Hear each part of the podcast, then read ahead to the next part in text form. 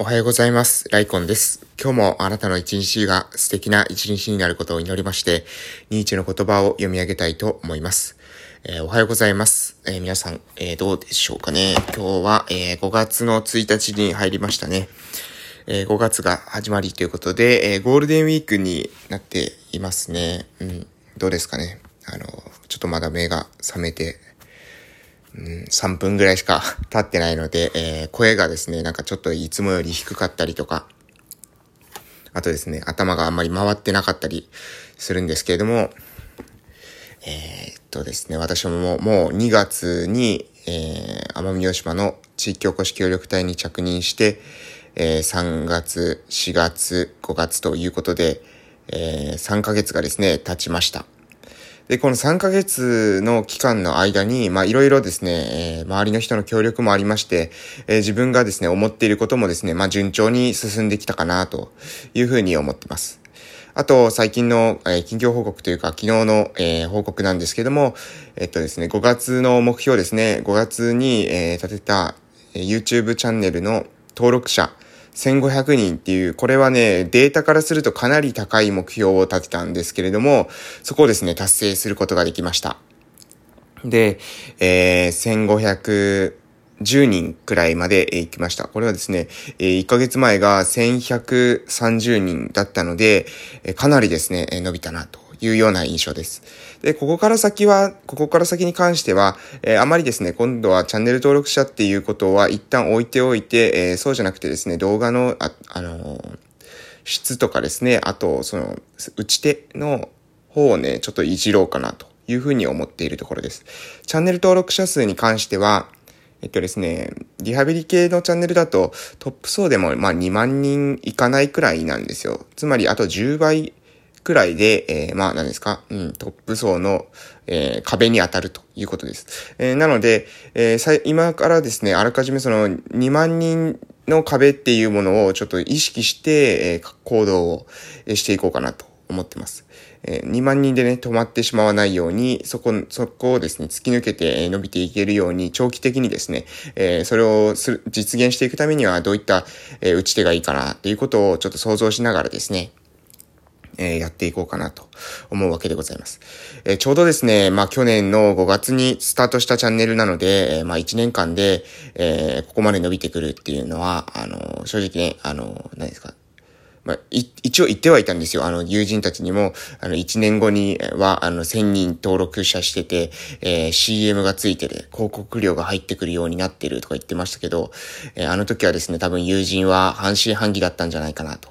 いうふうに思っております。えー、でも、やっていけばですね、必ず結果っていうものは、えー、出てきますので、えー、皆さんもね、逆に私たち、私たちっていうかもう私たち、私のチームはですね、すごく優秀なんですけど、まあ私みたいな、えー、何ですか、他の人と比べて血管がたくさんある血管人間でも、えー、結果を出すことができます。えー、それはやるためには、えー、自分の、その、何ですか、自己分析をしっかりして、えー、自分の合っている、自分が、えー、勝てる土壌で戦うってことが、これ結構重要かなというふうに思います。ここら辺はね、えー、孫子の兵法とかでも言われていることですけれども、環境を整えてからですね、え勝負に挑むと。負ける戦いはしないというのが非常に重要かなというふうに思います。えー、あとですね、え、昨夜なんですけれども、え、昨夜ですね、ちょっとあの、後輩と話すことができました。で、後輩と話した中で、え価値観の話をまたね、もうね、おっさん臭くて嫌なんですけども、まあ本当にね、あの、私がと話すとですね、大体、え価値観の話になるんですよ。これはね、もうね、誰とでも1対1で話すと、えーもうね、調子に乗るとですね、私は絶対価値観の話にの方向性に行くんですね。えー、で、そこのお話をしたんだけれども、まあ、ここが、これがですね、えー、どうなるかっていうことはわかりません。正直ね、私は、まあ、おせっかいだと言われてもですね、そういう価値観の話とかをするわけですよ。でも、ここまでは私はできる、えー、ことですけれども、ここから先はですね、もう、あの、本人がするしかないんですね。えー、ある意味、嫌われる勇気で言うならば、えー、馬を水辺に連れて行くことはできても、水を飲ませることができないというような、えー、ことじゃないかなと思います。思います。まあ私はですね、自分ができる全力のその言葉と、えー、プレゼンを持って、子供、後輩に対して、えー、価値観を持つことの大切さっていうものを届けたつもりですけれども、えー、これで、えー、どうかなというふうなところですね、後輩が、えー、何か、え、ちょっと心に触れて、えー、自分の価値観を持って自分らしく、えー、今日今年1年歩み始めていただけるといいかなと思います。まあこれからもですね、鬱陶しいというふうに思われる方もいるかもしれませんけれども、えー、自分の価値観は何だ、えー、あなたの価値観は何ですか？ライフコンセプトは何ですかっていうことをですね、えー、問い続けようかなというふうに、え、思っておるところです。はい。ということで、えー、っと、行きましょう。えー、っとですね、今日の内容ですけれども、えー、もうね、5分過ぎましたが、今日は、なぜ自由な人はスマートかという内容に、えー、なります。それでは行きます。なぜ自由な人はスマートか。自由になろうとし、物の見方をより自在にし、自分の能力と個性を最大限に用いようとすることは、多くの利点を生むことになる。まず、彼は意識せずとも自分の欠点を拡大したり、悪いことを行うことがなくなる。というのも、物の見方が自由にして自在であるため、それらは邪魔だからだ。同じように自分を自由にすることを妨害する怒りとか、嫌悪の感情も自然に必要でなくなる。本当に自由な人がスマートですっきりした印象を与えるのは、実際に彼の精神と心のあり方がこういう風にスマートになっているからなのだ。はい、えー、善悪の悲願からなぜ自由な人はスマートかということです。えー、これね、もうね、これ完全に勝手解釈になっちゃってるかもしれませんけど、私はですね、この自由になろうとし、物の見方をより自在にし、自分の能力と個性を最大限に用いようとすることは多くの利点を生むことになるという、この最初の一文なんですけれども、これはですね、私が言っている、あの、ライフコンセプトを持ちましょう。自分のえー、はなぜ生きるのかということを、えー、見出しましょう。そして、えー、価値観とか自分の才能っていうものを大切にしましょう。私たちには、えー、自分のですね、自分が、の中で大切な部分、えー、これを、えー、これを、何ですか？これを大切にしたいという部分が、まあ、これ価値観ですね。えー、好きなことであったりするかもしれません。そういった価値観と、あとは自分の得意なことですね。好きなことと得意なことを大切にしましょうね、というようなことを、えー、私は、常々この配信の中で言ってると思いますけれども、えー、この自由な人、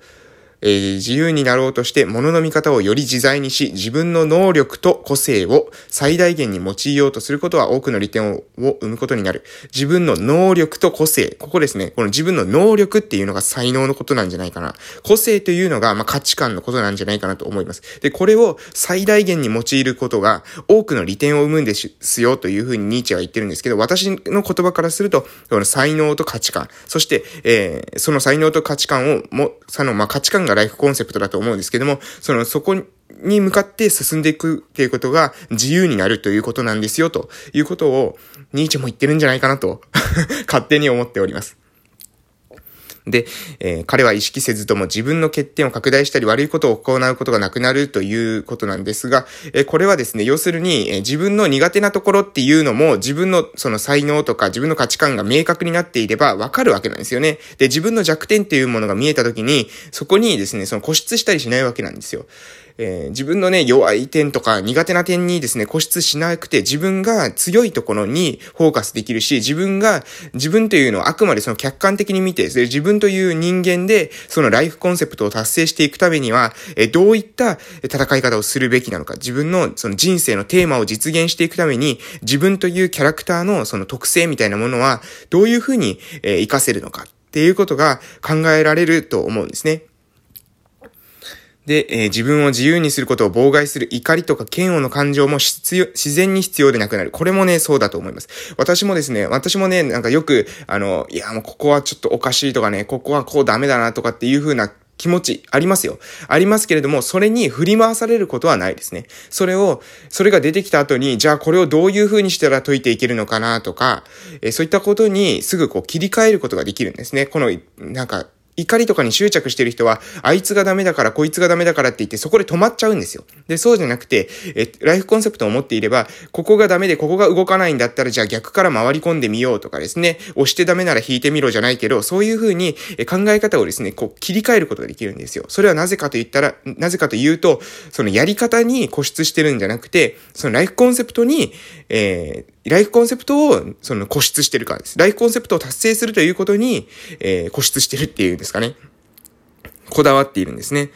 やり方にこだわっていると動かないんですよ。その押して通す、このドアを押すもんだ、押すもんだって言って、えー、俺のドアを押す、押すって言っても、そのドアがですね、引き戸だったら絶対に押していては開かないですよね。でも、えー、ライフコンセプトを、えー、持っている人は、そのドアを開けることが目的なんですよ。なので、開けるためにはどうすればいいのか、じゃあ押してダメなら引いてみればいいじゃないかっていう風に、えー、切り替えるんですよ。えー、こういう風なことができるかどうかっていうのは、自分の人生にテテーマ、ビジョン、そしてその価値観とか自分の自己分析が終わっている。これが、まあ、条件なんじゃないかなと思います。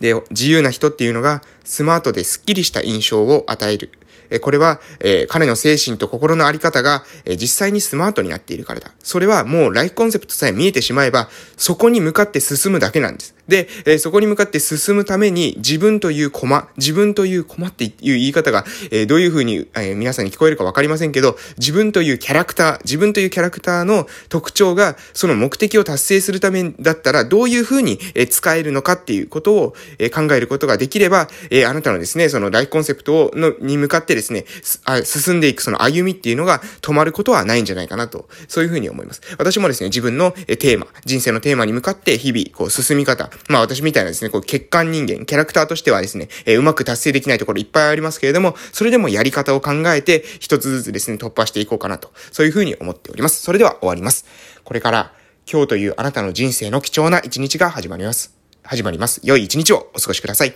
それでは、夜の放送でまたお会いしましょう。いってらっしゃい